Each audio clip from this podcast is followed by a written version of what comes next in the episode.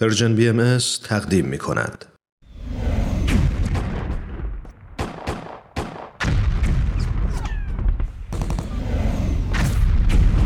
معماران صلح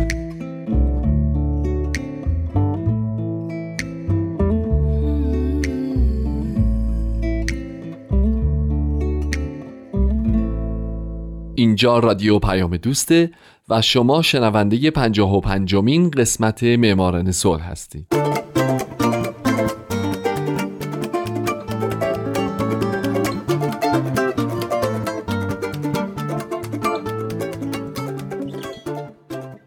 سلام به شما فارسی زبانان دوست داشتنی. هومن عبدی هستم مجری برنامه معماران صلح. من در این برنامه به زنان و مردان و شرکت ها و مؤسسات دولتی و غیر دولتی می‌پردازم که به خاطر کارهایی که در طول حیاتشون کردن شایسته دریافت جایزه نوبل صلح تشخیص داده شدن. کسایی که یا همیشه صلح یک دغدغه براشون بوده و در این راه تلاش کردن یا اگر هم اینجوری نبودن در یک بره از زمان کاری کردند که ما الان تو دنیای امتری زندگی می‌کنیم.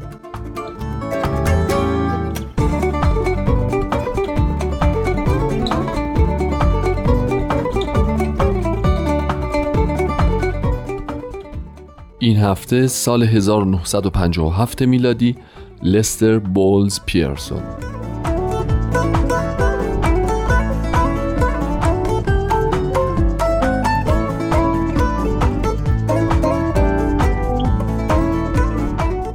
کمیته نروژی نوبل صلح در سالهای 1955 و 56 هیچ شخص، گروه یا سازمانی رو برنده جایزه نوبل صلح اعلام نکرد.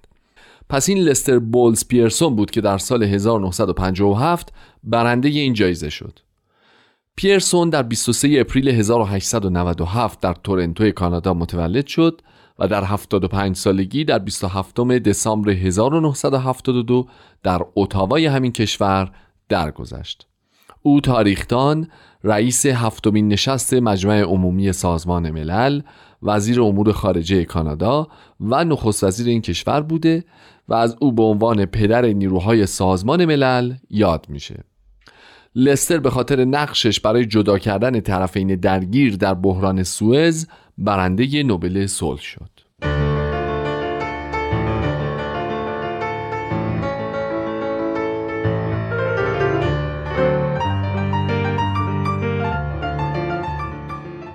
پیرسون در خانواده ایرلندی تبار متولد شد. پدرش کشیشی متودیست بود که پیرسون از او محافظه کاری رو یاد گرفت و از مادرش دیدگاه های لیبرالی رو. وقتی اون 16 سالش بود وارد دانشکده ویکتوریا شد اما وقتی یک سال بعد کانادا به جنگ جهانی اول وارد شد لستر برای خدمت در واحد پزشکی در جنگ داوطلب شد و برای دو سال رفت به انگلستان، مصر و یونان. خدماتش باعث شد به او درجه افسری بدن و بفرستنش به نیروی هوایی سلطنتی. در اونجا لستر دو سانحه ناجور داشت که یکیش سقوط هواپیما بود و چون آسیب دیده بود از خدمت معاف شد و به خونه باز فرستاده شد.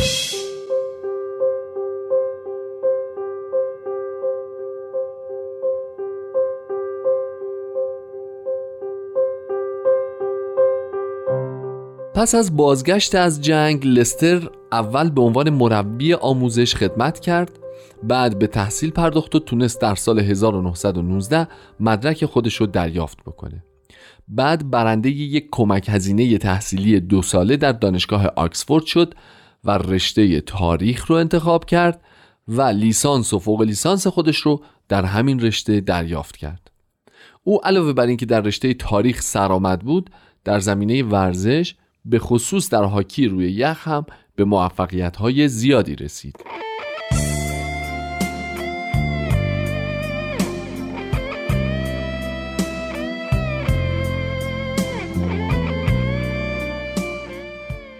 چند وقت بعد در سال 1924 پیرسون به دپارتمان تاریخ دانشگاه تورنتو پیوست ولی در سال 1928 این پست رو ترک کرد تا برای اولین بار به دولت بپیونده به عنوان اولین وزیر بخش کانادایی وزارت امور خارجه. پیرسون تا سال 1935 در این مقام خدمت کرد و همزمان در رشته اقتصاد داخلی هم به تحصیل پرداخت و در همین زمینه هم مشغول به کار شد. او در سال 1931 منشی کمیسیون قراردادهای گندم بود. بین سالهای 1934 تا 35 منشی کمیسیون رسیدگی به نرخ کالاها بود و همین مشاغل سبب شد که او در کنفرانس تنظیم قوانین بین المللی لاهه کنفرانس مربوط به نیروی دریایی لندن در همون سال کنفرانس جهانی خل اصلاح ژنو و جلسات جامعه ملل شرکت کنه و در زمینه سیاست جهانی کلی تجربه کسب بکنه.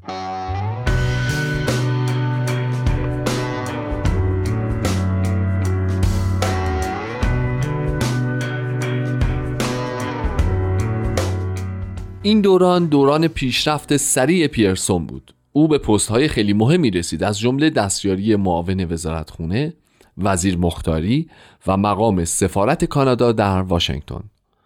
در طول اقامتش در واشنگتن لستر در تأسیس سازمان امدادرسی و توانبخشی سازمان ملل در سال 1943 تأسیس سازمان غذا و کشاورزی سازمان ملل یا همون فاو بین سالهای 43 تا 45 مشارکت داشت همچنین او در کنفرانس دونبارتون اوکس شرکت داشت کنفرانسی که در ساختمانی به همین نام در واشنگتن در سال 1944 برگزار شد و دولت‌های امریکا، بریتانیا، شوروی و چین در مذاکراتشون شالوده تأسیس سازمان ملل متحد رو ریختند. به علاوه لستر در کنفرانس سان فرانسیسکو برای تأسیس سازمان ملل در سال 1945 هم شرکت کرد.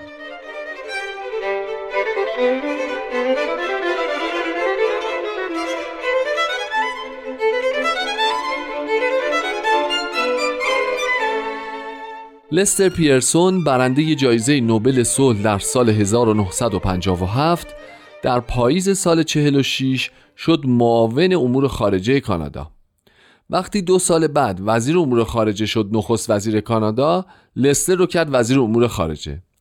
اما دلیل اینکه لستر برنده جایزه نوبل صلح شد برمیگرده به سال 1956 در این سال بریتانیا فرانسه و اسرائیل به مصر حمله کردند تا انور سادات رو سرنگون کنند. اونم بدون در جریان گذاشتن دو قدرت بزرگ اون زمان یعنی آمریکا و اتحاد جماهیر شوروی. خلاصه شوروی تهدید کرد که سلاحهای اتمیش رو برای متوقف کردن مهاجمان به کار می‌گیره. سازمان ملل هم که دید اوضاع داره بد جوری ناجور میشه به پیشنهاد پیرسون توجه کرد و لستر پیرسون رو سرپرست یک دسته از نیروهای اضطراری سازمان ملل کرد و فرستاد به مصر. پیرسون هم در اونجا با مذاکرات گسترده با طرفین و همچنین ارائه پیشنهادات سازنده مهاجمان رو وادار کرد عقب نشینی کنند و اینجوری بحران سوئز رو متوقف کرد و باعث شد جنگ گسترده تر از اونی که بود نشه به همین دلیل کمیته نوبل با اعلام اینکه لستر بولز پیرسون جهان را نجات داد به او در سال 1957 جایزه نوبل صلح رو اهدا کرد.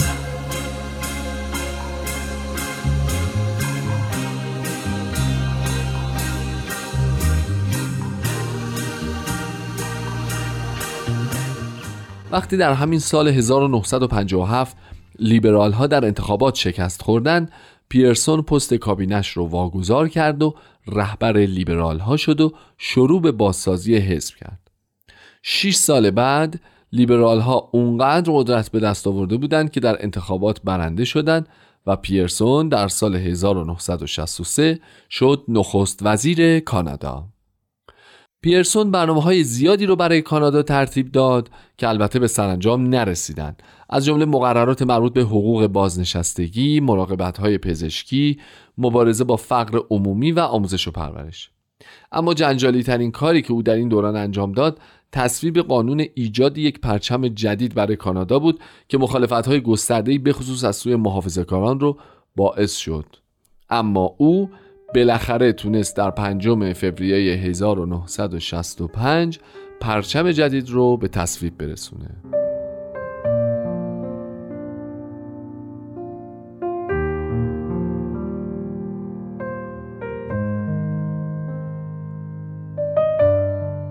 بعد از اینکه پیرسون در دسامبر 67 از سیاست بازنشسته شد به سخنرانی تو دانشگاه های کانادا پرداخت.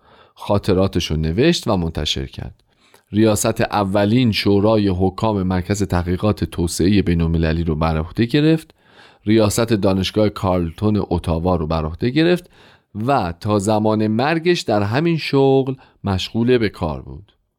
او در سال 1972 درگذشت و در گورستان مکلارن در ویکفیلد به خاک سپرده شد در حالی که مدال جایزه نوبل صلح او در مقابل تالار ورودی ساختمان لستر پیرسون در مقر وزارت امور خارجه و تجارت بینالمللی در اتاوا هنوز به دیواره.